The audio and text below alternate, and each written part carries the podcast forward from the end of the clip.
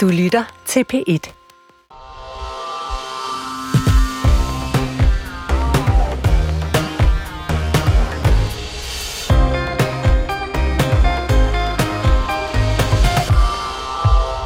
Skal kvinder have værnepligt i det danske forsvar? Tja, for et års tid siden, så lød det som om daværende forsvarsminister Jakob Ellemann Jensen i hvert fald ikke var i tvivl. Noget af det, som vi kommer til at se på og kommer til at diskutere, det er en øh, værnepligt med flere værnepligtige, og det er en længere værnepligt, sådan så du altså øh, får nogle flere kompetencer og, og kan, øh, kan bruges også videre. I, er det også kvinder? Ja, meget gerne. Vil det, synes, vil det være en del af din plan, at kvinder også skal indkaldes som værnepligtige? Ja, jeg synes, vi har brug for, øh, for en langt større grad af, af ligestilling i forsvaret. Ja, meget gerne, sagde Jakob Ellemann Jensen dengang, og den var et flertal i Folketinget til synlædende helt med på. Men nu, hvor partierne bag forsvarsforliget er i gang med at forhandle de luftige aftaler om til noget mere konkret, så er meldingerne ligesom blevet lidt mere uldne. Og pludselig er der flere partier, der næsten ikke kan få sig selv til at sige, hvad de mener.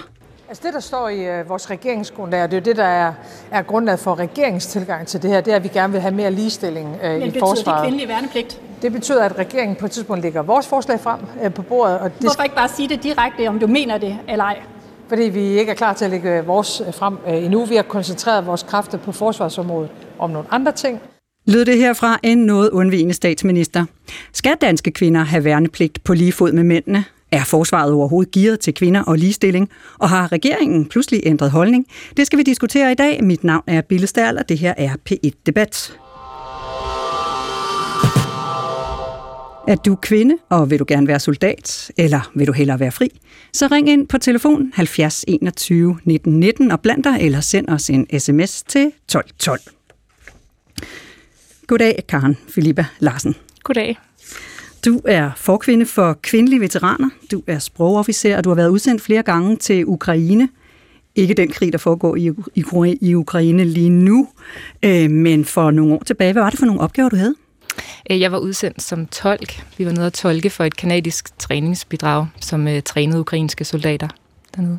Hvad lavede du sådan helt konkret i hverdagen? Øhm, jeg var ude i felten og tolke for, øh, for kanadierne. Altså, de underviste de ukrainske soldater, og de havde selvfølgelig behov for noget tolkeassistance til det. Så det lavede jeg på min første udsendelse. På min anden udsendelse, der var jeg så chef for de tolke, der var i den mission. Du er sprogofficer. Har du sådan været ude i kamp og været i, i ude at skyde på nogen? Nej, nej, nej, det var ikke den slags mission, vi var ude i. Men du mener, det er en god idé med værnepligt til kvinder. Hvorfor det? Ja, altså øh, vi øh, i Foreningen Kvindelige Veteraner, vi, øh, vi støtter øh, en ligestillet værnepligt, og, øh, og det gør vi, fordi vi mener, at der er rigtig mange positive ting at hente, øh, men altså overordnet set, fordi vi mener, at der er et behov for at, øh, at ændre på den her øh, forståelse, langt de fleste af os har, om at øh, en, øh, en soldat eller en rigtig soldat, øh, det er en mand, og, øh, og det mener vi faktisk, at øh, en ligestillet værnepligt, det kan være et skridt i den rigtige retning, øh, fordi når kvinder de øh, forventes og forpligtes til at at, tjene deres land og beskytte deres land øh, på lige fod med mænd, så sender det jo et signal fra samfundet om, at kvinder er øh, lige så gode soldater, som mænd er. Men det lykkedes jo dig at blive både sprogofficer og komme til Ukraine, selvom der ikke var kvindelig værnepligt dengang. Så hvorfor er det nødvendigt med kvindelig værnepligt? Øh, jamen, vi mener, det er, det er sådan i tidens ånd også, ikke? At prøve at, øh, at kigge på nogle af de her øh, lidt øh, sådan kønnede forståelser, vi har, og, og, og gøre op med det. Altså, så øh, så øh, derfor mener vi, det er en positiv ting fra foreningens side. Det skal dog nævnes virkelig, at, øh, at det skal følges op af ligestillingsfremmende tiltag. Det skal vi også snakke om senere i programmet, ved jeg, men, øh, men det er altså også en vigtig pointe for os. Der skal arbejdes med kulturen i forsvaret. Og lad mig lige få på plads, hvorfor er det vigtigt at vise, at en soldat ikke nødvendigvis er en mand? Det, øh, det mener jeg, det er. Både for øh, de øh, soldater, der faktisk er i forsvaret. Øh, de, øh, lige nu er der jo faktisk øh, 25 procent værnepligtige, der er kvinder. Øh, så, så for dem mener jeg, at det er vigtigt, at vi får en kulturændring omkring, hvem en soldat er. Altså det, øh, det, det er simpelthen vigtigt også for deres sådan, daglige virke i forsvaret. Og, øh, og, og, og så synes jeg også, der er noget i forhold til det her med, hvad er det for nogle opgaver, det danske forsvar skal løbe fra, løse fremadrettet. Jeg tror, vi kommer til at se mange flere opgaver, hvor, øh, hvor de kompetencer, man skal have som soldat, de kommer til at være meget mere diverse. Så på den måde er det vigtigt for forsvaret at kunne rekruttere øh, mere bredt, mere diverst. Og tiden er løbet fra, at man skal være sådan en bøf med store overarme og et maskingevær over skulderen. Altså det er der jo også nogen, der skal være, men der er også nogen, der skal være noget andet i forsvaret. Vi har ringet til Ditte Gottlieb Bred Bredal. Er du med os, Ditte? Ja, det er jeg, Bille. Super. Du er formand for HK Kommunal i hovedstaden, altså fagforeningen HK. I har mange kvindelige medlemmer, og HK og du selv plejer at være meget optaget af ligestilling. Du har kaldt ligestilling en af vores vigtigste samfundsudfordringer, men alligevel så er du ikke begejstret for kvindelig værnepligt. Hvorfor ikke det? Jamen, for det første vil jeg godt understrege, at lige er ikke det samme som ens. Og jeg synes faktisk, der er flere grunde til det. For det første, så synes jeg faktisk, det er ret gammeldags at tvinge folk til noget. Øhm, nu hørte jeg før Karen fortalte det her med, at det var i tidsånden. Jeg synes overhovedet ikke, at det er i tidsånden.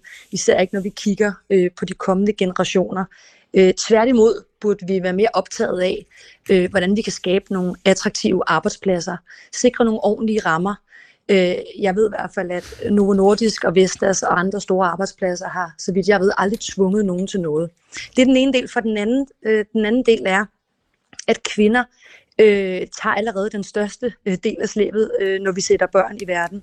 Og øh, hvis vi skal indføre værnepligt til kvinder, øh, så kommer kvinderne endnu mere bagud på point i forhold til både løn, karriere, øh, uddannelse med mere. Så, så jeg synes, det er en, øh, en gammeldags holdning, Øhm, og øh, til gengæld vil jeg gerne snakke mere om værneret. Det tror jeg er den, den rigtige vej frem. Jeg skal lige have en ting klar her, Ditte. Øhm, altså, vi taler jo om fire måneder. Så det her med, at vi kommer bagud, hvis kvinder får værnepligt, altså fire måneder bagud, det kan man måske godt overkomme. Ja, men nu er vi jo allerede rigtig meget bagud i forvejen. Øhm, Hvorfor og er vi det? Egentlig, det? Jamen, vi har jo en ulighed i forhold til, til løn og til rigtig mange andre ting. Og kvinder udgør jo allerede, jeg troede det var 27, men nu, nu sagde Karen, det var 25 procent altså, af, af de værnepligtige. Det, det er jo ikke dårligt. Kan det blive bedre? Absolut. Men måske skal vi prøve at kigge på, altså vi har en, en verden, øh, som er skabt af mænd og styret af mænd. Og øh, jeg tror i bund og grund faktisk ikke, at øh, vi har et, et, hvad kan man sige, et rekrutteringsproblem. Jeg tror, vi skal ind og kigge på, hvordan kan vi sikre, at det vi gerne vil have er attraktivt. Og vi må også indrømme, at vi har jo ikke hørt særlig mange positive historier. Øh, og nu vil vi så til at tvinge øh, kvinder til øh, og skal indgå i noget, og det synes jeg er meget, meget udansk og meget, meget ulig 2024. Jeg kommer tilbage til dig, Ditte Gottlieb, så bliv hængende. Karen Philippe Larsen, det er en gammeldags indstilling at tvinge kvinder mm. til noget? Mm. Ja, altså jeg synes, øhm, det er sådan første argument i forhold til det her med, at det er en gammeldags indstilling at tvinge nogen til noget i det hele taget i forhold til værnepligten. Det synes jeg lyder som en diskussion omkring, om der skal være værnepligt eller ej. Og det er ikke noget, øh, vores forening har taget øh, stilling til. Altså vi mener, hvis så længe der er en værnepligt, så skal den være ligestillet. Det er bare for at gøre det helt, helt klart. Øhm, men ja. du vil ikke udelukke, at vi indførte det, der hedder værneret, som er det, kvinderne jo har i dag. Altså retten til at være værnepligtige, om jeg så må sige, men ikke pligten til det. Altså for alle? For alle.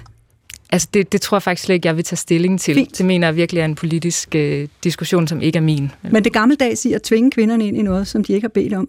Ja, altså Mm, jeg, jeg mener jo, altså, når vi tvinger mændene ind i noget, som de ikke har bedt om, øh, så, så, så synes jeg virkelig, at det er ligestillet med det at, at, at tvinge kvinderne ind i, i noget, som de, de ikke har bedt om. Øhm, og, og jeg synes, altså, når man kigger på, på værnepligten og på, i forhold til den her ligestillede værnepligt, øh, så, vil, så, så tror jeg, at det er rigtigt, at det, der vil være et, øh, et tilfælde, hvor at det, øh, det som udgangspunkt, der vil være nogle kvinder, som ikke har lyst til at aftjene den her værnepligt, og som ikke ser på forsvaret som en arbejdsplads for dem. Men sådan er der jo også rigtig mange mænd, der har det.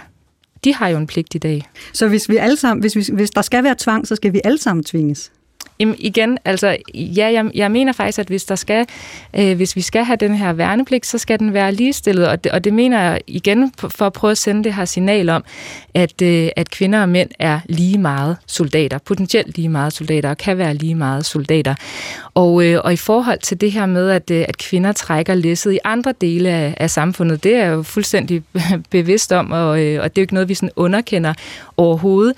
Men, øh, men jeg mener faktisk også, at det er et skridt i en retning for at bryde op med nogle af de ting. Altså det er generelt sådan, vi skal have et opbrud med de her kønsrollemønstre, hvis man kan sige det, det sige det på den måde. Altså det, det er virkelig vigtigt at prøve at se på, at, øh, at øh, vi, vi vi skal gå væk fra det her med, jeg mener, det er sådan lidt en gammeldags holdning at gå ud fra, at vi kan forudsige, eller vi kan sige noget som helst om, om folks interesser eller evner baseret på køn. Og det er det, vi kan, det er det, vi skal væk fra, og det er det, jeg mener, det her det er sådan et skridt i den rigtige retning hen imod. Det er det godt lidt Bredal. Hvad siger du til det? Jamen, for det første, så synes jeg heller ikke, at, at mænd skal tvinges til noget. Altså, så vidt jeg ved, og så kan det være, at der er noget, jeg har taget fejl af, men der er jo heller ikke nogen i dag, som på den måde bliver tvunget til noget.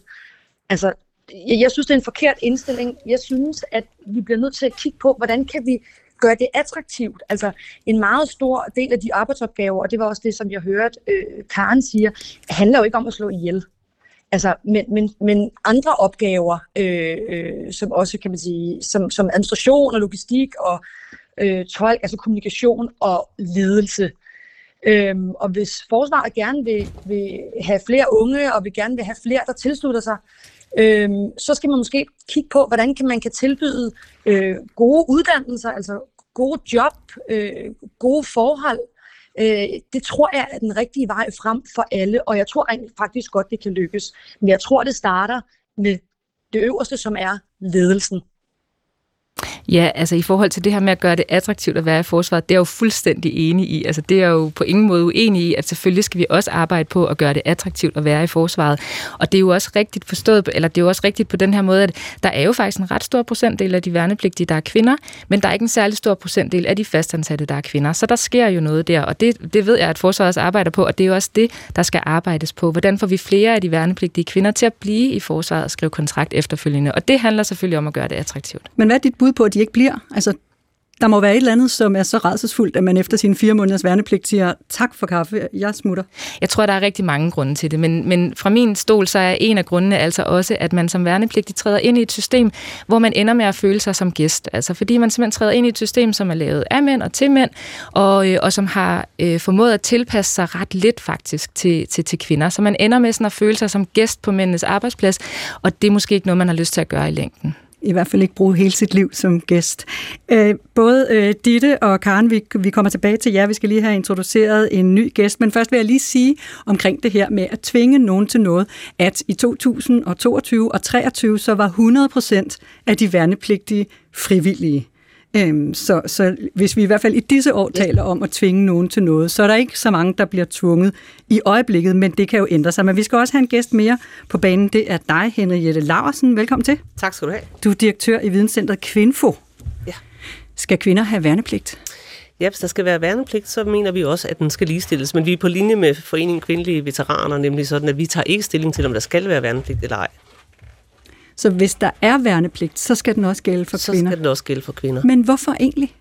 Ja, fordi altså, i virkeligheden så lytter vi først og fremmest til forsvaret i virkeligheden, som siger, at det samlet set giver en bedre opgavevaretagelse. Der er jo mange, der tænker, at kvinder kan ikke blive lige så gode soldater som mænd, men det er nok et meget sådan individualistisk blik, kan man sige, hvor det handler egentlig om at sammensætte nogle teams, eller hvad man nu kalder det i forsvaret, som samlet set, når de er mangfoldige, kan klare opgaven bedre. Og det er jo fuldstændig på linje med alt det andet, vi kender fra øh, mangfoldighedsområdet eller diversitetsområdet, så, hvor den ene undersøgelse efter den anden viser, at diversitet det er godt, det er godt til opgaveløsning, øh, det er godt til øh, grøn omstilling, det er godt til bundlinjer, det er godt til trivsel og alt muligt andet. Der er næsten ikke det, det ikke er godt for.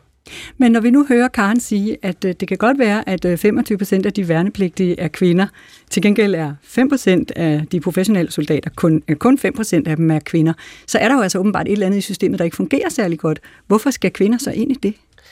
Ja, altså, det er jo helt, jeg er jo også på linje her med, igen med Karen, at der skal, der skal jo ske noget i forsvaret, og jeg ved også, der arbejdes hårdt på sagen, men det er en ordentlig skude, der skal vendes i forhold til den kultur, der er i forsvaret, og det er små og store ting. Altså, jeg, jeg kan godt lide at nævne det eksempel, som egentlig bare er et billede på det, som jo ikke er nogen, der går og sur over det, men jeg har set et billede fra forsvaret, hvor der står toilet den vej, og så et pil den anden, hvor der, anden vej, hvor der står dametoilet. Men det viser jo sådan lidt, at damerne kvinderne, de er på besøg i forsvaret.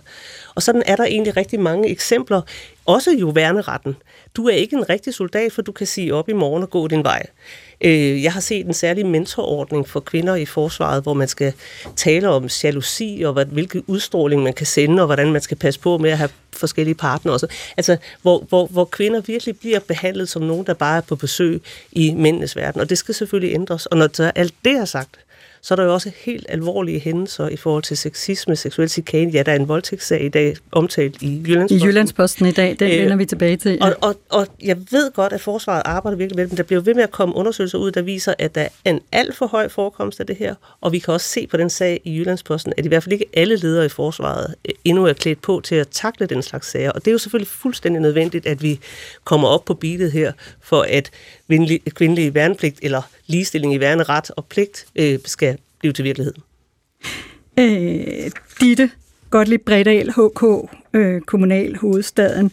Både øh, Henriette Laversen og Karen Filippa Larsen taler om det her med, at kvinderne er gæst i mændenes verden. Kan kvinder forvente ligeløn, hvis vi ikke er klar til at tage de samme opgaver og det samme ansvar som mændene? Jamen, lige er ikke det samme som ens. Altså, sådan hånden på hjertet. Altså, det her forslag om tvungen værnepligt til kvinder, det er jo ikke sådan... Og det er ikke et forslag, lad mig sige det sådan, men vi diskuterer det nu, fordi der ligger et forsvarsforlig, der gerne vil have yes. nogle flere værnepligtige, og det kunne være en måde yes. at få det på. Men det er ikke en oprigtig ambition om at sikre ligestilling mellem mænd og kvinder. Det lyder bare sådan. Altså, det vil være min påstand. Altså, jeg, jeg synes virkelig, at det er øh, forkert at snakke om, at hvis der er værnepligt, øh, jamen, så skal det gælde for begge. For det første synes jeg ikke, at man skal tvinge folk til noget, det har jeg også sagt. Men vi har også hørt, øh, man kan sige, nu bliver der nævnt det her med en skiltning af, af toiletter. Altså det her med mugne øh, øh, forhold og øh, beskidt drikkevand og, og krænkelsesager og alt muligt andet. Altså, det lyder nærmest noget fra en dårlig film øh, af ældre dato. Altså, der, der bliver nødt til at blive ændret nogle ting. Jeg tror faktisk godt, at der er rigtig mange, som sagtens kunne se sig den vej. I øvrigt også kvinder. Men det handler jo om at gøre det attraktivt. Og så længe der er dårlige historier, så længe vi i 2024 snakker om tvang, så kommer det ikke til at den, gå den vej, som vi ønsker. Fordi jeg tror faktisk ikke, det er et problem. Jeg tror ikke, man bliver nødt til at tvinge folk til noget. Man bliver nødt til at ændre noget, og så skal folk nok gå den vej. Og, og det handler ikke om, at man skal ud og slå folk ihjel, men der skal være nogle gode uddannelser, der skal være nogle gode job. Øh, og så tror jeg, at vi både kan rekruttere flere mænd, men i øvrigt også langt flere kvinder. Øhm, tak skal ja. du have, Ditte. En hurtig kommentar fra Henriette Larsen. Ja, men vi bliver jo tit skudt i skoene, at vi synes, at mænd og kvinder skal være ens, og alle enhver kan jo se, at der er forskel på mænd og kvinder bare ved at kigge på dem. Men jeg tror, at det vi kommer til at gøre, det er, at vi kommer til at overdrive betydningen af køn. Og i virkeligheden så handler det her jo om at se på mennesker forskelligt, uanset deres køn. Altså sige, det kan godt være, at Karen er en god soldat, og det kan være, at der er nogle andre kvinder, der er en dårlig soldat. Og sådan er det også med mændene. Så det, der, det er jo i virkeligheden noget med at se på individet og det mm. enkelte talent, i stedet for at sige, fordi du er en kvinde, så er du lige præcis sådan her. Vi har lidt bøvl med vores øh, telefonsystemer i øjeblikket, så det er lige nu ikke øh, så let at ringe herind, åbenbart. Til gengæld har vi fået et par sms'er fra nogle af lytterne, blandt andet denne her, som hedder, Jeg er en ung pige på 17 år. Jeg vil gerne i trøjen og foreslår, at man også kan aftjene værnepligt i sygesektoren. For eksempel som hjælper i hjemmepleje og sygeplejerske, hvor der mangler hænder. Kunne det være en god løsning, Karen Felipe Larsen?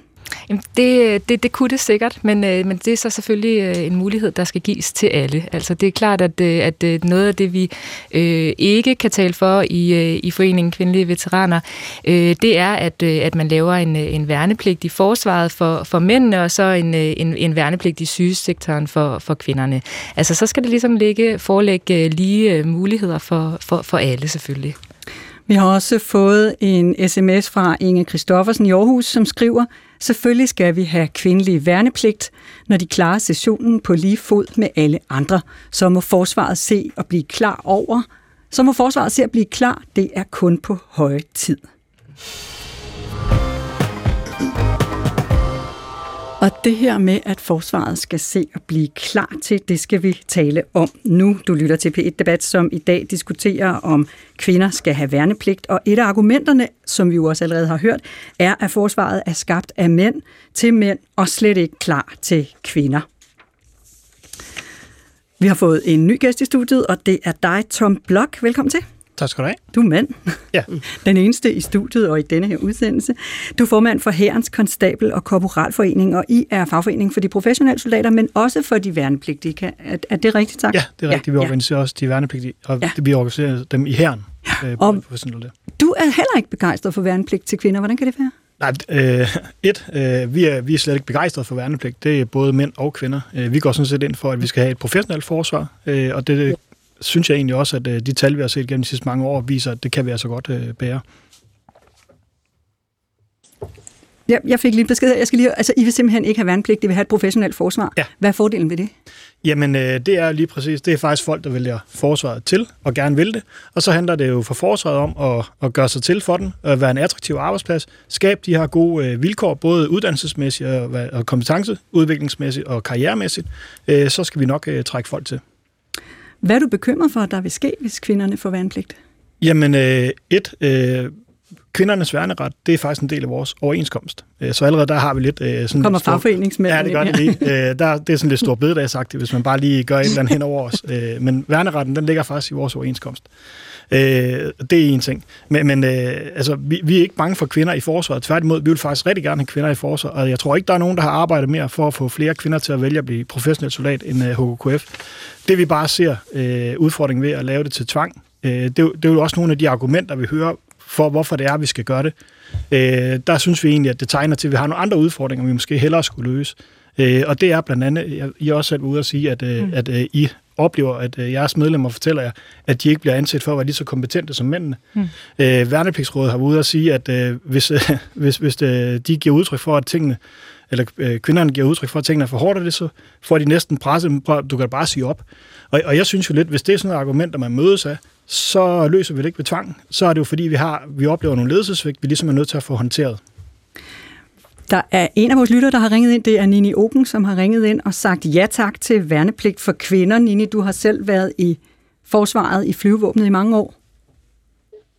Ja, det Og- har jeg. Ja, og hvordan gik det? Det var da skide sjovt. Men jeg vil nu sige, nu er ham der fra Herrens Konstabler Korporalforening der. Ja.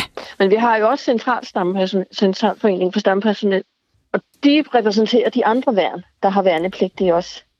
Og jeg vil sige fra starten af, der er jo mental forskel i at være i de tre værn. Jeg var i flyvevåbnet. Flyvevåbnet og søværnet er specialistværn, øhm, hvor jeg ikke kan se, at der er nogen forskel på mænd og kvinder. Der er det lundt lidt mere hårdt øh, over i herren. Men mentalt er jeg glad for, at jeg var i flyvevåbnet, fordi de var parat til at tage imod, der var kvinder. Jeg er da ligeglad, om der står herre- eller dametoilet på. Jeg kan godt bruge dem begge to. Det er slet ikke det. Jeg, jeg, jeg synes, det er for nogle små nuancer, der kommer ind med. Vi vil have, at vi skal være et egalt samfund, og vi skal have diversiteten ind, så selvfølgelig skal vi da også have en værnepligt. Nini bliver lige hængende, fordi vi har øh, flyvevåbnet er stærkt repræsenteret i dag, fordi nu har jeg også Lone Traholdt med i pet debat Velkommen til, Lone. Hej Lone, jamen hende Tak kender jeg du da. hej Nini. ja, det tænkte jeg nok. I må snakke sammen efter udsendelsen. Lone Traholdt, du øh, er ja. Danmarks første kvindelige general, øh, og øh, mm. i dag er du gået på pension, men du var soldat og officer og topleder i flyvevåbnet i hvad, omtrent 40 år? Ja, lige godt 40 år, ja. Er det svært at være kvinde i flyvevåbnet? Nej, det er det ikke. Altså, jeg, jeg, vil, jeg vil give Nini ret. Jeg vil ikke øh, sige, at der ikke har været øh, små problemer undervejs, men jeg startede 1. august 1978 faktisk, så det er 45 år siden. Hvad kunne det være for nogle Og, små øh, problemer? Jamen, øh, usikkerhed, uvidenhed øh, om, hvordan man gør det, fordi det er jo fuldstændig korrekt, at forsvaret er lavet af mænd, for mænd, til mænd, og, og udstyret er også lavet til dem. Og hvor Øh, mærker fordi du det? det? var jo kun mænd. Hvor mærkede du det?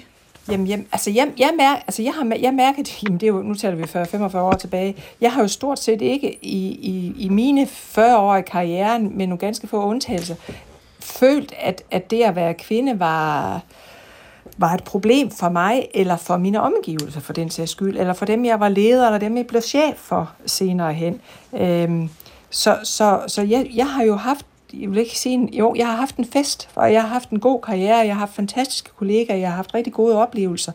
Så, så, så jeg har ikke brugt min energi, og det gør vi andre, det gør I andre jo heller ikke, når I går på arbejde, på at tænke på, om I er kvinder eller mænd. I går jo ind, ind og, og prøver at lave jeres arbejde så godt, som I kan, med de kollegaer, der nu engang er blevet jer givet.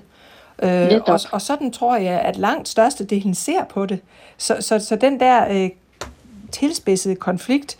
Øh, Men nu er der både... ligesom bliver sat op. Sådan er det jo ikke i hverdagen.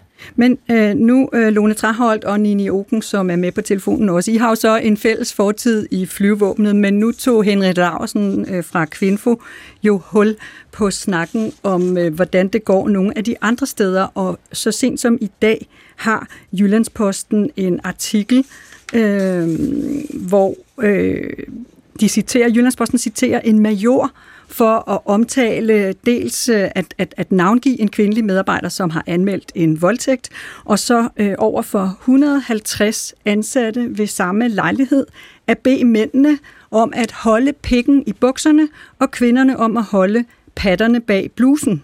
Ja, altså det er det, der står i avisen, som citerer den her major til et møde for 150 ja.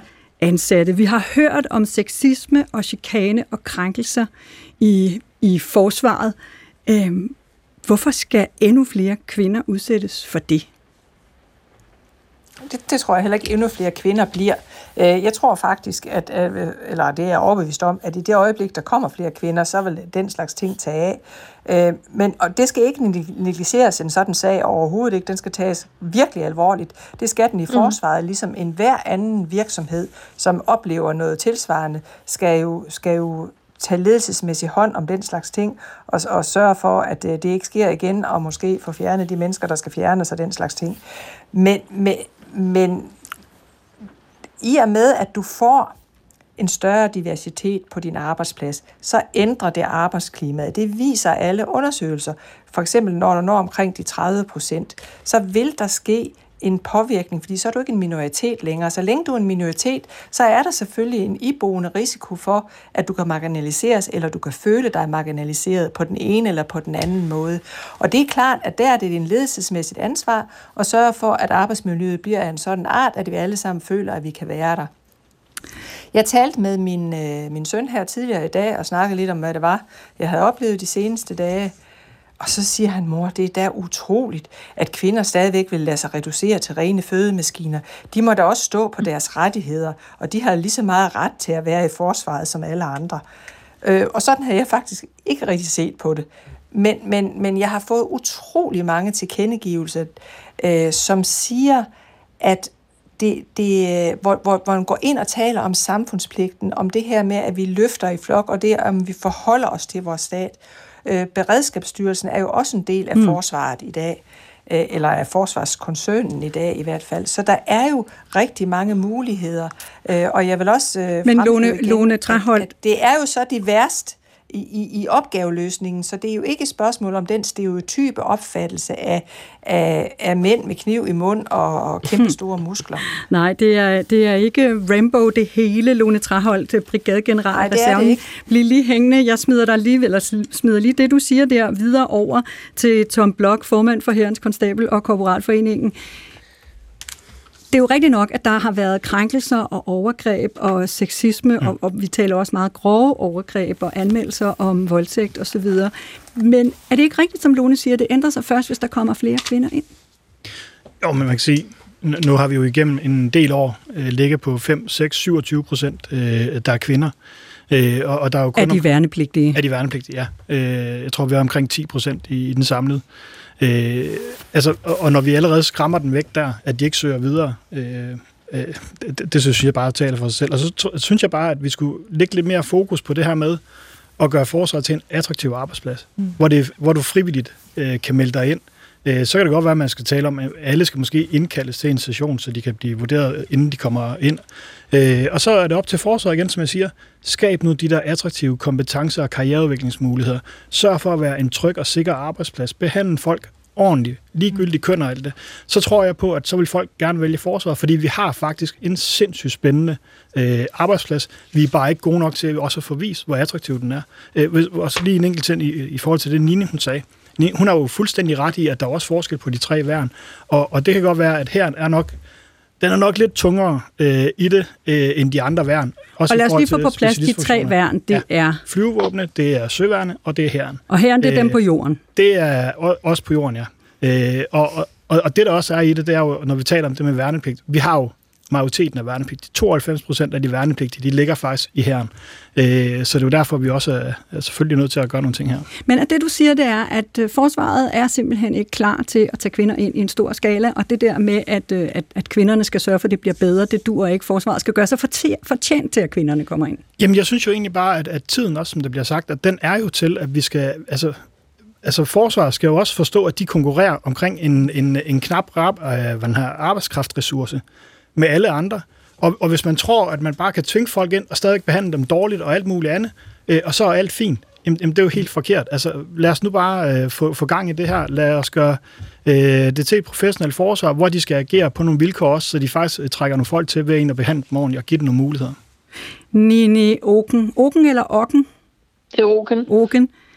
Har Tom Blok ikke ret i det? Forsvaret skal ligesom alle andre arbejdspladser, de skal slås om deres øh, medarbejdere, og det må være de gode arbejdspladser, der vinder. Det var selvfølgelig. Selvfølgelig, men jeg synes jo, det var sjovt, da jeg var derinde, og jeg har været derinde siden 80, at der var rigtig mange fra herren, der kom over til flyvevåbnet og arbejdede, fordi at øh, kulturen var bedre der. De fik så godt nok et kulturschok, fordi det, vi knap så, måske så stramme i reglerne i øh, hugepligt. Og, og, og hvad, hvad var det, der fik dig til at gå videre? At blive i forsvaret. Ja. Fordi at, øh, at nu kom jeg jo så hen til et sted, en retterstation, hvor der var rigtig mange kvinder. Der var, havde jo ikke været værne, øh, eller der havde jo ikke været øh, lov for kvinder at komme ind til de første. Det var kvindelige flyverkorps. Og de var meget stort besat allerede på den station, hvor jeg var. Så de mænd, der var der, de, var, de havde indordnet zoner, at vi skulle altid være lige. Øh, der skulle være både til kvinder og mænd. Øh, men den så jeg da også, da jeg kom rundt alle de andre steder, jeg har været øh, til Vedbæk og Bornholm og ned sidst jeg var, det var nede på flyvestations Rødstrup, og de var også klar til, at kvinderne er der, fordi de havde også været der i mange år. Øh, altså, men nu siger du tror, det her med, at der er forskel på de her, de her tre forskellige værn, øh, og det kan være, at det fungerer rigtig øh, fint i flyvevåbnet, men nogle af de historier, vi hører om, om, om ret voldsomme overgreb og, og, og krænkelser og øh, grænseoverskridende sprog osv., det, det, mm. der er jo fortalt kilometervis af de her historier. Altså, hvordan, hvordan skal forsvaret komme det til livs, før vi lukker kvinder ind i en, i en større øh, skare, som måske kommer til skade? Jamen, jeg synes, det er lidt forkert at sige, før vi lukker kvinder ind. Vi har været der i rigtig mange år. Jeg synes bare, at en gang imellem, så må man må også selv sige fra og sige op og få fat i nogen. Altså, vi var jo nogle piger, der gik sammen, fordi at vi følte, der var en officer, der gik over grænsen. Så gik vi, var vi nogle piger, der gik sammen og gik over til den nærmeste chef, der så fik hånd om det. Altså, det er også noget om, at man skal stå sammen om det, og ikke at gå og gemme på det, men man skal også selv passe på, hvordan er det lige, man opfører sig, fordi det er jo stadigvæk den gamle mentalitet. Kvind, mænd, de er jo nogle hardcore sataner, når det er, at de kan få lov til at få flere kvinder, hvorimod kvinderne, de bliver betragtet som noget lavt. Den mentalitet er der stadigvæk blandt mænd, og det er uanset om det er i forsvaret eller ude i det civile. Så, så det er jo det hele, der skal øh, vende rundt. Mm. Men der, hvor forsvaret i dag har det største problem i, at folk de også vil blive, det er jo lønnen. Det er jo helt klart lønnen. Det så, kan vi simpelthen ikke løse ja, ja. i den her udsendelse. Nini Oben, Jamen, det tak ved jeg fordi, godt, Det ved jeg du... godt, men der er så mange ting, som, som der gør sig gældende i, ja. og man skal være komme ind som kvinde. Man skal kunne turde sige fra, også over for en mand. Nini Ogen, tak fordi at du ringede ind med dit bidrag, og så røg der bare nogle hænder op, og allerførst så vil jeg bare sige, at øh, vi skal lige have introduceret en gæst mere i studiet. Det er dig, Monika Rubin, politisk ordfører for Moderaterne, og din hånd fløj op der i forhold til, jeg ved ikke om det var det her med, at kvinderne skal turde sige fra. Velkommen jo, til. det var det faktisk. Men det var fordi, at, at jeg blev en lille smule provokeret af det, øh, fordi jeg mener ikke, det er kvindernes ansvar at komme ind og fikse det her. Altså, der er simpelthen en kultur, der ikke er god nok i vores forsvar. Og et velfungerende forsvar er fundamentet for vores lands sikkerhed. Punktum. Og det, der foregår i forsvaret lige nu, det er ikke kvindernes opgave at komme og fikse det. Hvem skal Når så det fikse så, det? Jamen, det skal forsvaret. Det skal lederne i forsvaret. Når det så er sagt, så synes jeg, der er en rigtig vigtig pointe, der kommer her. Og det er netop det her med, at når der er større diversitet på en arbejdsplads, så ændrer det også kulturen. Og det er derfor, det er vigtigt at få mere ligestilling i forsvaret, få flere kvinder ind i forsvaret, fordi det vil gøre noget positivt for forsvaret, men det er ikke kvindernes opgave at fikse det. Ditte, Gottlieb Bredal, inden vi glemmer dig helt, du er stadigvæk med på en telefon? Ja, det er jeg. Ja, formand for HK Kommunal Hovedstaden. Øh, er der noget af det her, du hører her, som får dig til at tænke, at måske er det okay med kvindelig værnepligt? Nej, det er der stadig ikke. Nej. Og jeg er meget enig, øh, både med, med Tom, men også øh, med det, som Monika siger. Jeg, jeg bliver også en lille smule øh, rystet over, at der bliver sagt, at vi skal bare tvinge tilpas mange kvinder, øh, og så kan de finde sig i alt det, de nu skal finde sig i. Og så når vi har tvunget tilpas mange, så ændrer det sig nok. Altså, det er en, en enorm, undskyld, gammeldags, øh, et gammeldags synspunkt og en gammeldags holdning at se på det på den måde. Altså, det, det er ikke tidsånden for 2024, og det er, som jeg ser det, et kæmpe ledelsesproblem. Øh, jeg kan sagtens se gode argumenter for, at, at forsvaret har brug for et bredere rekrutteringsgrundlag, og dermed selvfølgelig også kvinder. Øhm, men det gælder jo i alle brancher, og det er bare ekstremt gammeldags at forestille sig, at man kan tvinge sig til et bredere øh, rekrutteringsgrundlag. Og så vil jeg også sige, altså, alt det, vi- alle de historier, som vi hører, og nu er der jo også en i dag, altså, øh, udover, kan man sige, øh, øh, sexisme og, og ledelse, dårlig ledelse, der tolererer krænkende, krænkende handlinger, øh, og fugtige barakker, og dårlige uniformer, og dårlige støvler.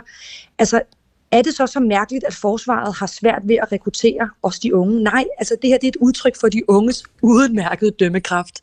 Altså, du mener, de kigger på det og tænker, det er ikke noget for mig. Monika Rubin, du har hånden oppe.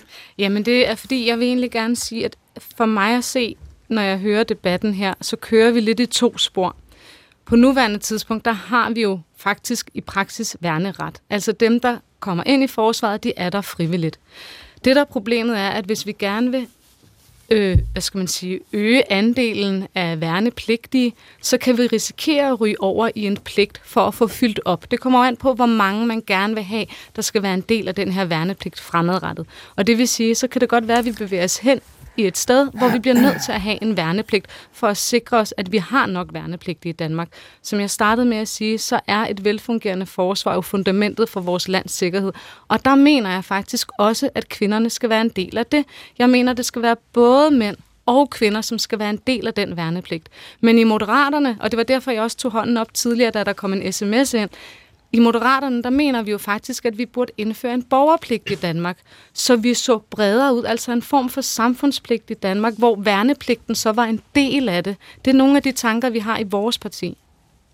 Tak for det. Så har jeg set uh, hænder oppe, blandt andet fra uh, Karen Philippa Larsen fra Kvindelig Veteran. Mm.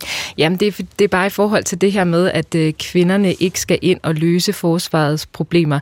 Altså, det er der jo ingen tvivl om, at det er ikke det, der skal ske. Men, men øh, jeg, jeg synes egentlig heller ikke, man behøver at tale om det så øh, sort-hvidt. Altså, jeg, jeg, jeg synes, man kan jo godt, eller, eller vi fra vores forenings side, kunne godt ligesom tænke os, at øh, en politisk beslutning om ligestillet værnepligt, det bliver startskuddet til at arbejde meget intenst med den her kultur. Altså virkelig målrette indsatsen omkring den her kultur.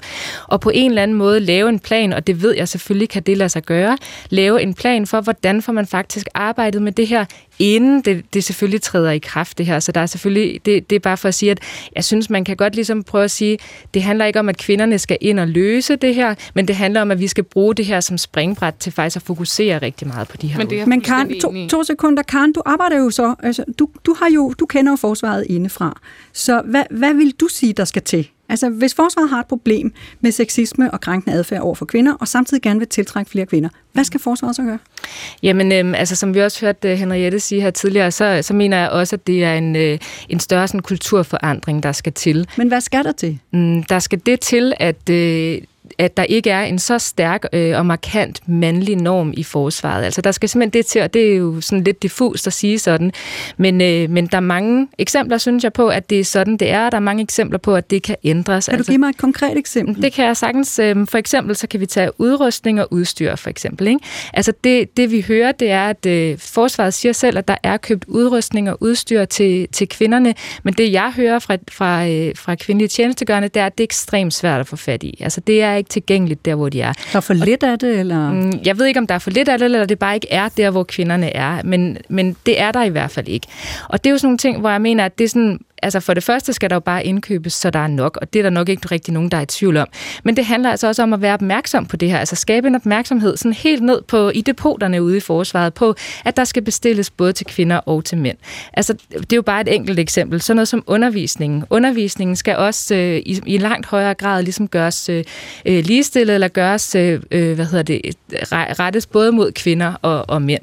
Altså, jeg har hørt tilfælde af kvinder, som har haft øh, øh, undervisning i felthygiejne, altså hvordan sørger man for, at man er øh, ren, når man er i felten, som kun er rettet til mand, altså kun er rettet til, til den mandlige krop, og samtidig ikke rigtig kan få information om, hvad gør man, når man så har menstruation i felten. Ikke? Altså sådan nogle ting, hvor man skal og være det bedre kan man til. godt have, lad os lige forstå det. Det, det kan fast, man godt have. Man det, kan, man det, kan man, det kan man sagtens okay. have. Men det er rart, og det er dejligt at få tips og tricks til, hvad gør man? Ligesom med alt muligt andet, man lærer i forsvaret, når man skal træde ud i felten, så er det rart at få nogle tips og tricks til, hvordan gør man det her. Så det er bare nogle eksempler på, altså det skal virkelig indarbejdes i forsvaret, det her. Det skal indarbejdes i forsvarets forståelse af, hvad er forsvaret, og hvem er en soldat i forsvaret. Et hurtigt svar fra Henriette Larsen fra Kvinfo. Ja, det er også bare, hvad, hvad kan man konkret gøre? Man kan sige, at herren er, at når man ser undersøgelser på sexisme og seksuel chikane, dem, der virkelig slår ud, det er der, det går værst for sig. Og man må sige, at hvis jeg nu skulle rose forsvaret, så er de faktisk gået i gang og har indgået en aftale med os om at få et eksternt blik på, hvad er det for en kultur, der er i forsvaret. Og det mm. tror jeg faktisk er et helt afgørende skridt. Ikke at vi er der, men at vi får det eksterne blik, som vi vil anbefale en hver anden virksomhed. Og hvad vil I sige branche. til dem? Øh, det, det får, finder vi ud af, fordi nu interviewer vi simpelthen, øh, jeg havde nær sagt, ravl og kvart, krat, og så, så, så kommer vi til at have nogle meget konkrete anbefalinger til, hvordan man kan arbejde med den her kultur, som er så nødvendig. Vi skal lige have en hurtig kommentar fra... Øh, vi skal lige have en hurtig kommentar her, her fra Mark Jensen, som har ringet ind. Mark Jensen fra Frederiksberg. Ja, hej. Du har selv været i forsvaret, og du synes ikke, at kvinder har noget at gøre der? Nej, det var ikke helt det, jeg sagde. Det, jeg mener, det er, at man skal spørge sig selv, er den her debat, er den sat i verden for mere ligestilling, eller er den sat i verden for et bedre forsvar? Fordi det er ikke nødvendigvis det samme. Det kan det måske godt være, men det er det ikke nødvendigvis. Hvad, mener du? Ting, er, Hvad mener du med det? Jeg, jeg mener, at et forsvar bør være til hver en tid det mest effektive middel mod fjenden.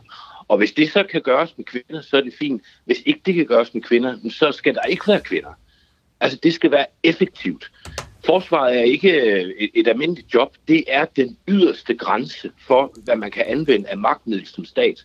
Og det gør selvfølgelig også, og nu kommer min anden pointe, at der kommer en anden kultur Altså hvis man for eksempel overvejer et, øh, en, en trafikulykke ude på motorvejen, eller man, man ser noget andet, så bliver der også råbt øh, en gang, men der bliver gået til stålet, fordi det er sådan, man gør.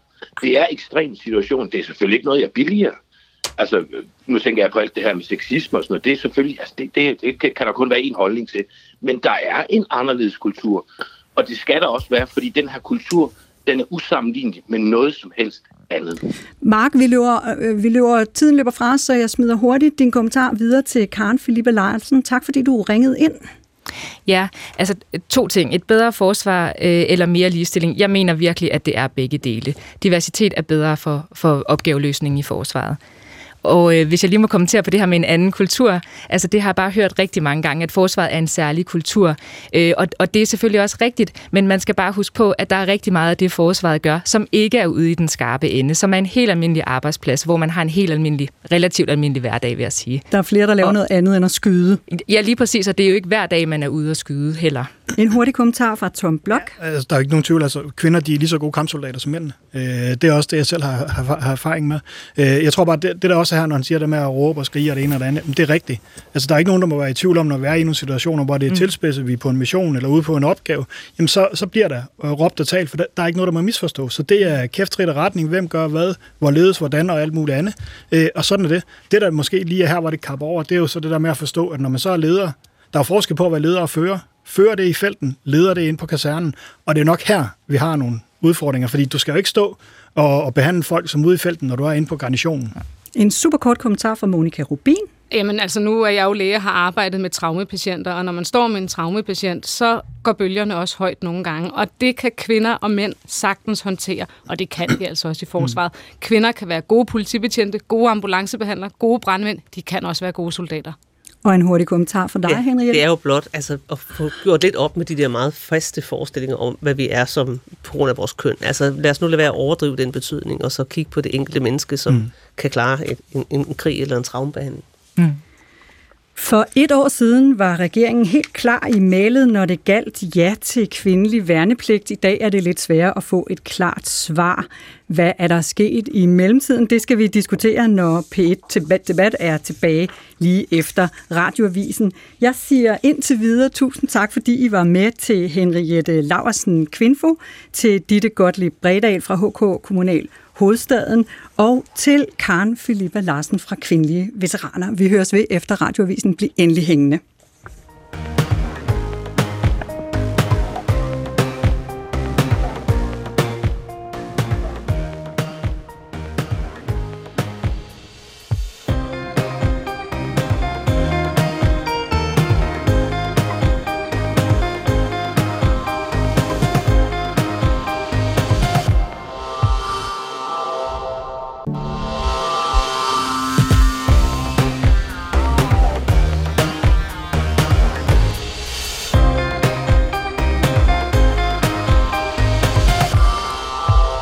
For et år siden blev regeringen og et stort flertal i Folketinget enige om et nyt forsvarsforlig.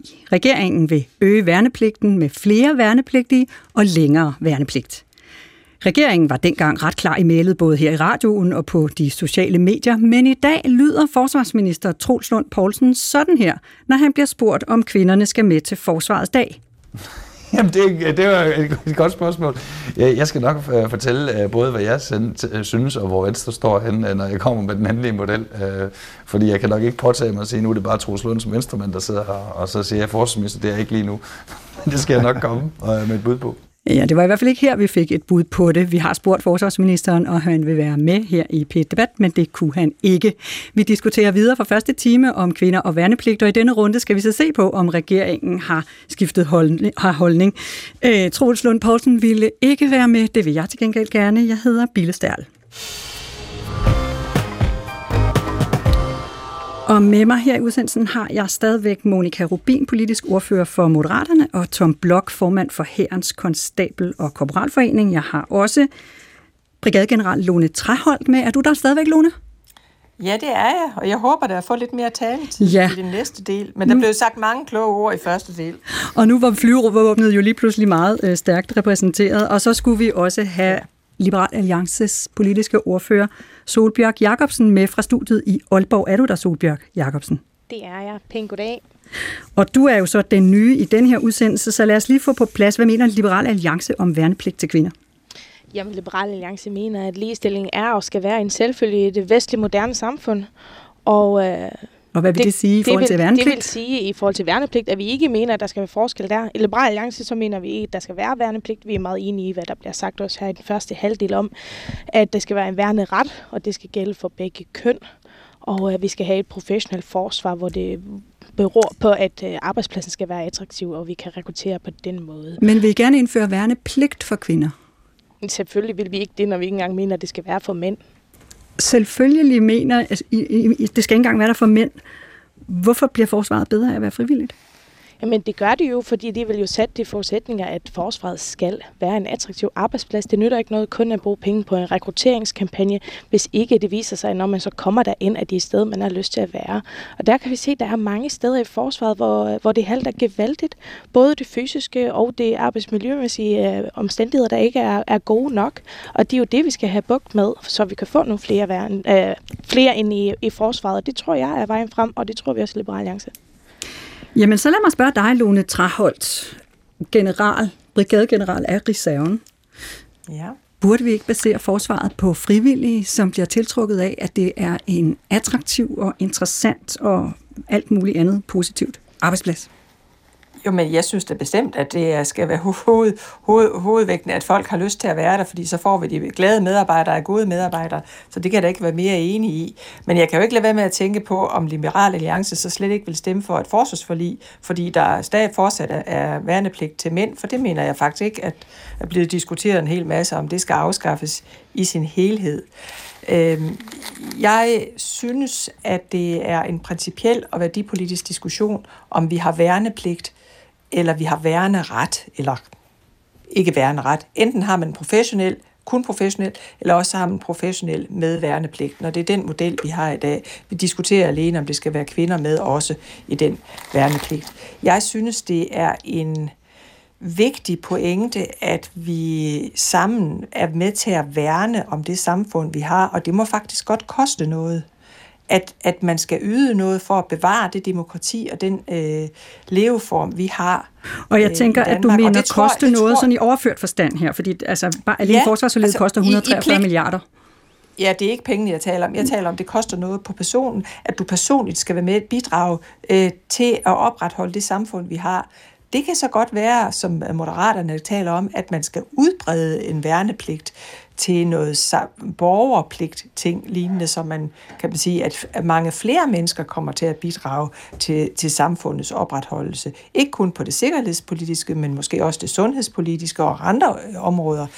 Men det er så igen en, en tredje diskussion. Men det, at man har pligten til at være med til at bidrage til samfundet, det tror jeg er en pointe i sig selv.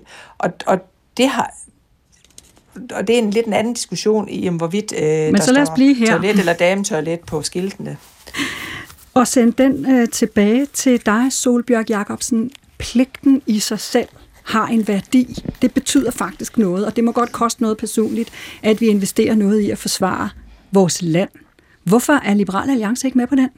Jamen det er vi da også. Men er det en pligt, som vi politikere sætter, eller er det en forståelse, vi har som land, at vi alle sammen yder noget? Jeg tror, der er mange, der yder til samfundet på forskellig vis, uden en politiker nødvendigvis har sagt, at de skal. Det gør folk faktisk ganske frivilligt. Og vi kan også høre, at dem, der er i forsvaret, de er jo primært frivillige, og de er det, øh, forsvaret selv efterspørger.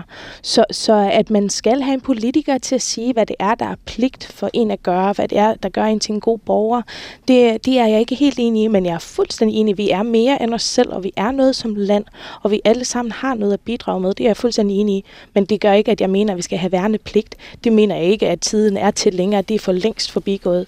Og derfor så er det, at Liberale Alliance mener, at vi skal have værneret, både for mænd og kvinder. Og nu stillede Lone Traholt der jo faktisk også et øh, helt øh, konkret spørgsmål, nemlig om I kunne være med i forsvarsforliget, som indeholder værnepligt, i hvert fald til mænd, som det er lige nu, og eventuelt måske også til kvinder på et eller andet senere tidspunkt. Er I med på forsvarsforliget? Jamen altså, der er jo ikke kommet noget, øh, noget aftale eller noget udkast øh, om, at der skal være værnepligt til kvinder endnu. Og øh, jeg finder det lidt besynderligt, at man lader som om, at der altid har været ligestilling, og derfor er det bare klart, at vi kan indføre værnepligt en til en, som, øh, som der er til mænd, fordi rammerne er jo ikke klare alle steder til det. Så, så hvis det er, at der er flertal i Folketinget, der beslutter sig for det, så håber jeg så, at man gør det klogt. Så man ikke, altså vi hører jo den ene historie efter den anden, der giver os i vink med en vognstanke om, at det her ikke bare kan indføre indføres på den her måde. Men at Liberale Alliance, som ikke tror overhovedet, at der skal være værnepligt, vil gå ind for øget værnepligt, ej, det skal man ikke regne med. Men I vil godt være med i forsvarsforlidet, vil I ikke? Men der er ikke jo ansat af noget som helst, at det skal være værnepligt til kvinder. Det er jo det, der er til forhandling lige nu. Monika Rubin, politisk ordfører for Moderaterne. Ja, øhm, jeg undrer mig over nogle af de ting, jeg hører Solbjørg sige. Altså fordi Øh, Øh, jeg hører hende sige, at hun ikke, Liberal Alliance vil ikke støtte en øget værnepligt. Så det vil sige, hvis vi så skal have flere værnepligtige for at få styrket vores forsvar, så går de ikke med i forlidet, eller hvad? Og så synes jeg også, det er mærkværdigt at høre Liberal Alliance, som jo ellers er et parti, der bryster sig af, at folk skal tage ansvar. Altså, det at være en del af vores forsvar i Danmark, det at være med til at styrke sikkerheden i Danmark, det er der om noget et sted, hvor man som borger tager ansvar. Og så er det rigtigt, vi har i princippet i praksis værneret nu. Det er rigtig dejligt. Og jeg håber, det kan fortsætte med at være på den måde, at folk kun er der frivilligt. Men hvis vi ender i en situation, hvor der ikke er nok værnepligtige, hvad er det så, Liberale Alliance foreslår? Så skal vi bare lade være med at have nok mennesker i forsvaret. Altså, så kan man jo godt sige farvel til alt andet, hvis der lige pludselig er krig i Danmark, og vi ikke er klar. Og det skal Solbjerg Jacobsen nok få lov til at svare på, men jeg er faktisk lidt i tvivl om, hvad det er, du mener. Altså, går moderaterne ind for værnepligt, eller vil I hellere have den afskaffet og have værneret? Nej, Moderaterne vil gerne have værnepligt, fordi det er naivt at tro på, at vi for evigt kan fortsætte med en værneret. Det tror jeg ikke på. Hvorfor er det naivt? Fordi vi kommer til at mangle mennesker i den arbejdsdygtige alder. Altså i 2030 kommer vi til at mangle 90.000 medarbejdere. Og vi gør rigtig meget lige nu i regeringen for at bedre det, særligt i forhold til vores velfærdssamfund. Men hele den grønne omstilling afhænger for eksempel også af international arbejdskraft, hvis vi skal kunne komme i mål med det. Det vil sige, at vi risikerer altså at ende i en situation, hvor vi ikke har nok frivillige. Det kan være, at vi mangler 10 procent. Og der mener jeg faktisk, at både unge mænd og unge kvinder har et ansvar for at stille op. Ikke kun mændene. En kort kommentar fra dig, Solbjørn Jacobsen. Vi risikerer, at der simpelthen ikke er nok, hvis vi ikke indfører pligt for alle. Mm, det er bare ikke, hvad vi hører. Jeg synes også, det er mærkeligt. Der var en, en klog mand fra forsvaret lige før, der fortalte, at det er den her vej, det jeg selv tror er den rigtige. Jeg synes, det er lidt besynderligt, at man så står som folketingspolitiker og mener, at han er naiv. Jeg tror, han er der bedre indsigt end os begge to til sammen. Og at tage ansvar, men det viser det jo, det gør vi jo. Og, øh, og at have et stærkt forsvar, jamen det har vi ikke. Altså, og det er jo ikke, det er ikke fordi, det er forsvars skyld. Vi har, vi har ikke været gode nok her, og der skal vi jo sætte ind, og det tror jeg også, der er bred politisk enighed om. Og derfor er der langt større ting, vi skal have til fat i for at have et stærkt forsvar, end at indføre en værnepligt, som overhovedet ikke er, er rustet til at indføres en til en bare lige pludselig. Det kan vi ikke. Vi bliver nødt til at have realistiske briller på her, og derfor så, så er det ikke vejen frem at gå at, at øge det, man mener, der skal være mindre af. Men altså, vi skal gerne have flere i forsvaret. Det synes jeg også. Vi skal også have folk til at være der længere. Det synes jeg også, vi skal. Men vi kan se, at der er omkring 25 procent af de øh, værnepligtige i dag, der er kvinder. Men hvis vi kigger på, at alle dem, der fortsætter med at være der, så er det omkring 8. Altså, det er i hvert fald under 10 procent. Så der er jo noget, der prøver at vinke mod os her og sige, er der måske noget, vi skal kigge på? Er det overhovedet indrettet til, at vi bare kan hive folk ind med tvang? Ej, det er der nok ikke. Der er nok nogle øh, mere dybdeliggende ting, vi skal kigge på her. Men Tom, Blok, Tom Blok, herrens uh, konstabel og korporalforening, du er jo faktisk med på Solbjørg Jacobsens hold her. Du vil hellere have værne ret end værne pligt. Men hvad så, hvis der ikke er nok? Et igen, jeg vil bare lige minde om igen, at værneretten står i vores overenskomst. Så, så bare lige, inden man bare gør et eller andet, så lige husk uh, parterne. øh, lige nu, igennem de sidste mange år, der er de faktisk 100% frivillige. Uh, vi har 4.616 værnepligtige øh, at, at dem er der faktisk kun omkring 25 procent, man har tilbudt muligheden for at fortsætte, fordi man ikke har lavet flere HU-kontrakter. Man har ikke brugt flere penge på det. Øh, så, så der er jo stadigvæk et potentiale, der ikke er udnyttet. Mm. Øh, så, så det er også derfor, jeg bare siger, prøv, hvis man, hvis man skal bevare en eller anden form for en, en værnepligt, så kan den jo suspenderes. Og hvis vi kan se, at der er et eller andet, der nærmer os øh, et eller andet, så kan man jo begynde at, at genaktivere. Jeg tror bare på, at det bedste forsvar, det får du bygget på de frivillige, øh, og også fordi, at vi skal jo stadigvæk tænke over, hvordan vi bruger pengene. Og jeg vil hellere bruge pengene på nogen, der gerne vil være i forsvaret, for igen, problemet er ikke rekrutteringen. Vores problem er fastholdelsen. Vi har vi mangler mere end hver fjerde kollega derude, som der bliver lidt længere øh, i herren, og, og det er jo det, vi har brug for. Øh, så, så vi kan godt tale om alt muligt øh, rekrutteringsting. Der er et kæmpe potentiale nu, men lad os nu få kigget på det faste personel, der er der, som der faktisk løfter alle de her opgaver, som I sender os ud i. Øh, og så øh, lad os øh, basere det på, på, på frivillighed. Jeg læser lige en sms op her fra Finn Johansen i København, som skriver, Hej p debat. Den nuværende grundlovsbestemmelse om værnepligt for mænd er rigeligt. Alle andre former for slaveri er for længst afskaffet. Han havde sendt os en sms på 1212, og en af dem, som har ringet ind på 70 21 19 19, det er dig, Erik Christensen. Ja, goddag. Ja, goddag. Du synes, vi skal have værnepligt til begge køn. Hvorfor skal det være en pligt? Jo, det er... Ja, nu kan jeg sige det kort, men der er mange grunde til det. Det er på grund af Gerne diversiteten. Kort, ja. det er på grund af diversiteten. Du skal også have folk, som ikke øh, lige nødvendigvis har ja-hatten på når de kommer ind for forsvaret. Altså er måske lidt mere øh, kritisk indstillet over for forsvaret. Så du synes Men faktisk, det er en god idé, der kommer folk ind, der faktisk slet ikke vil være der? Ja. Eller i hvert fald er kritisk over for det og stiller spørgsmålstegn. Hvad skulle der komme ud af det? Det, det er der kommet meget godt ud af i tidens løb. Øh, jeg, var, jeg har selv været mm, inden, hvor jeg selv var øh, kom ind, hvor jeg var tvungen ind, altså med en pligt og vi var meget kritiske, øh, og, det, og det kom der meget godt ud af. Blandt andet så fik vi oprettet nogle foreninger, og vi fik ændret nogle ting osv. osv. Det var på grund af kritik. Så, men på det helt generelle plan, så vil jeg sige, at øh, hvis man tilstræber, at man gerne vil have et øh, samfund, hvor der er ligestilling, hvis det er det, der er målet, så skal man også have, så skal der også være ligestilling så langt, som det nu kan lade sig gøre. Og, og det kan godt lade sig gøre at have ligestilling inden for det her område. Men selvfølgelig vil der altid være problemer, når mænd og kvinder arbejder sammen. Det, det er der også i det civile. Man kan ikke bare tro, at man kan lave den omstilling sådan helt problemfrit, eller at det altid vil være problemer. eller problemfrit. Der er også problemer med, når mænd og kvinder arbejder sammen i det civile. Så det vil der også være inde i forsvaret. Det, det må man øh, indstille sig på, at det, det vil altid være der. Tak skal du have, Erik Christensen. Jeg sender lige dit udsagn videre til brigadegeneral Lone Traholt. Lone, hvad siger du til det? Jo, jeg synes jo, det er interessant. Ikke? Altså, jeg, jeg mener jo faktisk, at der i forsvaret er rigtig god plads til, at man kan ytre sig om det, man synes og er rigtigt eller forkert. Øh, og på den måde er diskussionslysten altså stor. Øh, jeg er da glad for, at, øh, at man synes, det er, er, er godt, at der er stor diversitet, fordi det har jo vist sig, også med mange undersøgelser, at det giver simpelthen en bedre, et bedre output, en bedre arbejdsplads, en bedre opgaveløsning, øh, jo flere kompetencer man har i spil. Der er lige en ting, jeg godt vil sige, det er, at forsvaret er jo også en arbejdsplads, ligesom alle mulige andre arbejdspladser, men det er måske også det ultimative magtanvendelse, og, og derfor så, så tror jeg også, at man bliver nødt til at se på det på en lidt anden måde. Øh, og der tror jeg, at en væsentlig pointe er, at jo større øh, spejling øh, der er fra samfundet ind i forsvar, forsvaret rent sammensætningsmæssigt, jo bedre, jo bedre øh, sammenhængskraft bliver der mellem forståelsen for, hvad forsvaret er, og hvad forsvaret skal bruges til, og det omkringliggende samfund. Så det tror jeg i sig selv er en pointe, som jeg ikke synes, vi har berørt særlig meget her. Og så og lad mig lige spørge dig, når du siger der... spejling, hvad mener du så? Altså, at forsvaret skal ligne os andre lidt mere, eller hvordan? Ja, altså i sammensætningen. Altså, jeg vil ønske mig en større diversitet i form af både køn, og jeg kunne også ønske mig en større repræsentation af andre etniske minoriteter, mm.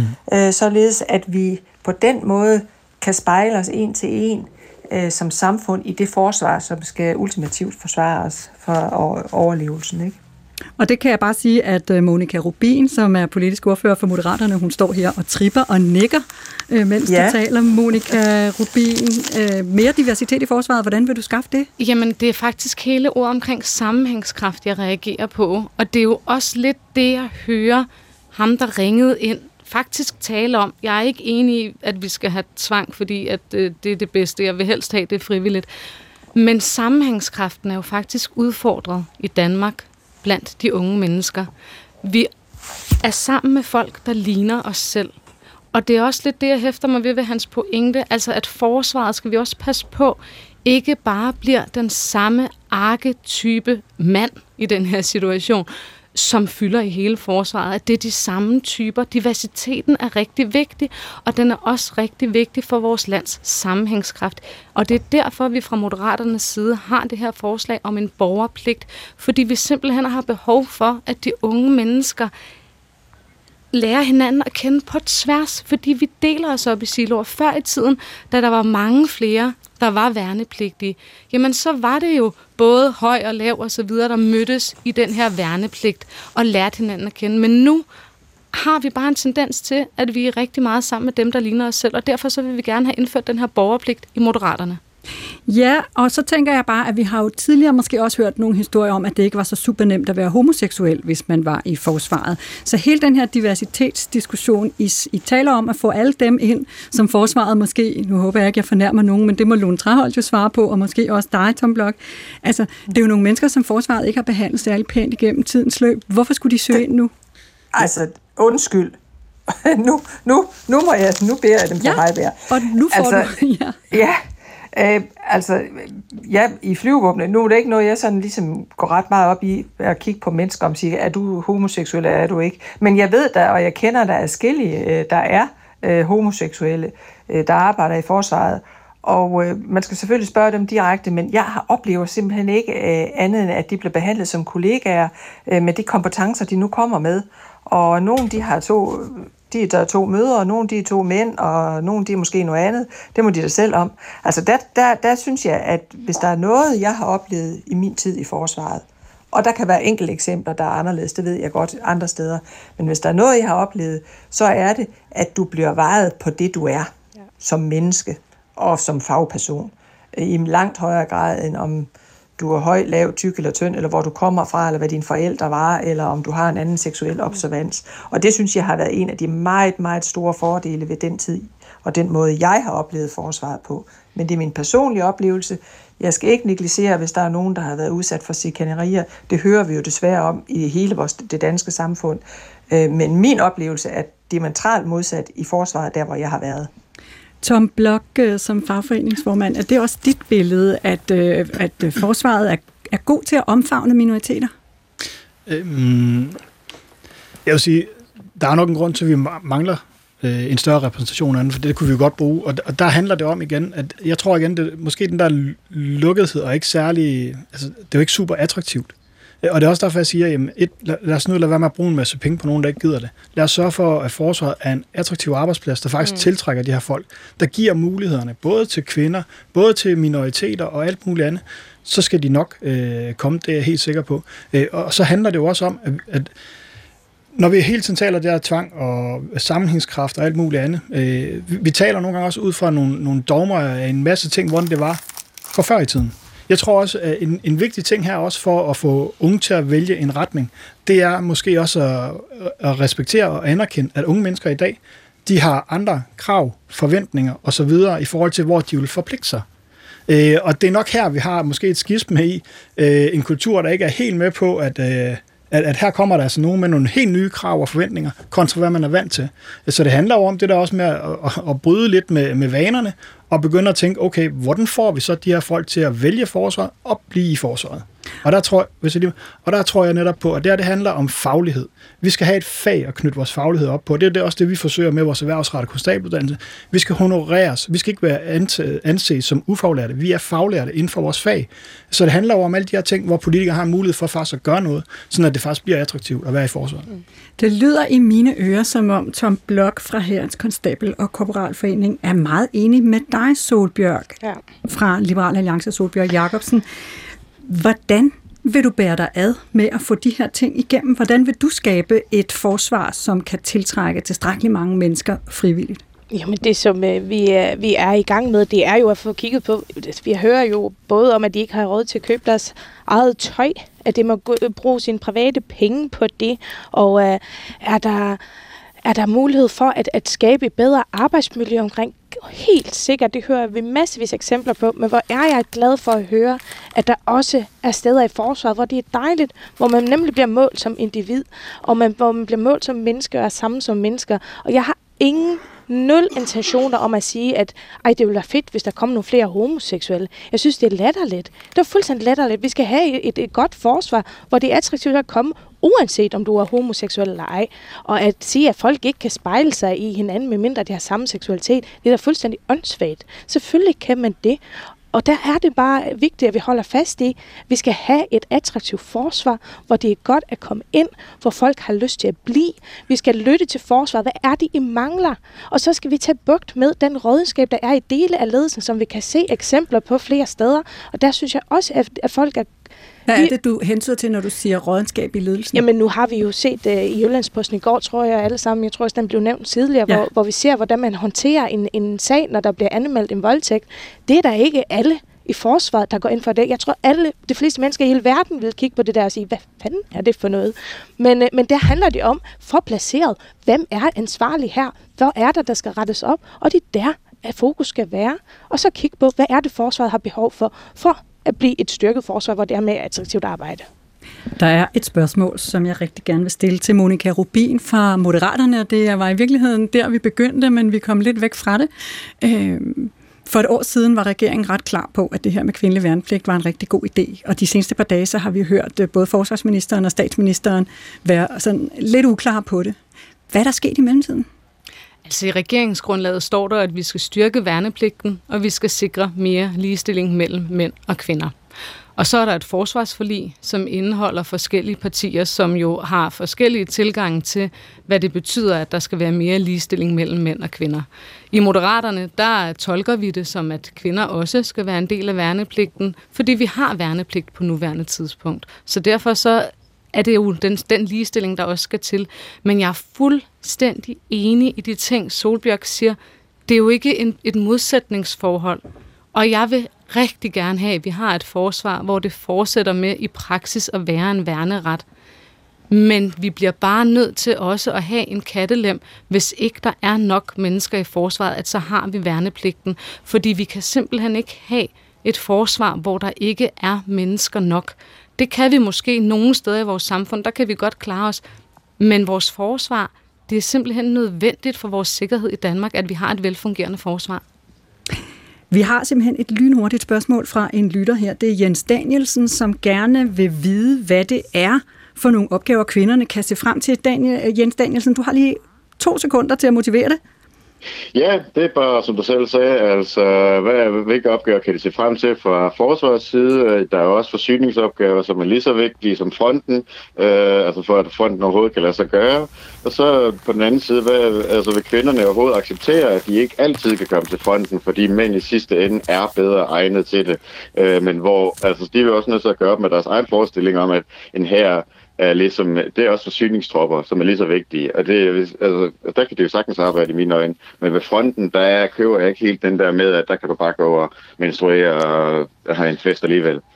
Det var bare det. Et hurtigt svar først fra Lone Træholdt. Kan ja. kvinder ikke være ved fronten? Jo, kvinder kan være fonden. Siden 1992, der har der ikke været nogen begrænsninger i, øh, hvor du kan blive ansat hen i forsvaret. Det er alene dine øh, kompetencer. Det kan være dine fysiske, dine mentale, dine tekniske, dine uddannelsesmæssige kompetencer i øvrigt, eller din højde, drøjde, eller hvad det er, der er afgørende for det. Så der er åbent alle steder, og kvinder er med i kamp, og er lige så gode kampsoldater, når de er lige så godt uddannet som deres mandlige kollegaer. Så, så det er ikke kønnet, der afgør det som sådan principielt. Øh, forsvaret er en væsentligt mere divers øh, arbejdsplads, end du måske lige forestiller dig. Og et hurtigt svar fra fagforeningen, Jamen, Tom Bløj. Øh, kvinderne, de kan nøjagtigt det samme som mændene, øh, og dem har, det har jeg også selv oplevet ude på missioner. Øh, så, så, så der er jeg helt enig med, med, med Lone. Og et hurtigt svar fra Monika Rubin. Jamen, alt strider på mig. Altså, som om kvinderne skulle have et eller andet særligt omsorgsgen. Hmm. Der findes tykke mænd, tynde mænd, tykke kvinder, tynde kvinder, høje mænd, små mænd, høje kvinder, små kvinder. Det er simpelthen noget vrøvl, den mand, han siger. Og det er noget vrøvl, du siger, Jens Danielsen. ja. No. ja, det er simpelthen noget vrøvl, du siger. Ja, no. Tak skal du have. Så der kom du simpelthen, der kom du ud af Øh, af hullerne der, Monika. Øh, hvor kommer vi så hen med det her? Øh, forsvarsforlis-debatten øh, er jo i gang. Vi nærmer os en afslutning på P1-debat. Er kvindelig værnepligt sådan noget, der bliver forhandlet om i de der forhandlinger i forliskrisen? Altså, jeg sidder jo ikke i de forhandlinger, så jeg ved ikke, hvad de snakker om, men jeg er sikker på, at det er på bordet. Sådan. Forhandlingerne om forsvarsforliget til 143 milliarder kroner fortsætter, men P1-debat er færdig for i dag. Tak til Karen Philippa Larsen, Ditte Gottlieb Bredal, Henriette Laursen, Tom Blok, Lone Traholdt, Monika Rubin og Solbjørg Jacobsen. Jeg hedder Bille Stærl. Tak for i dag.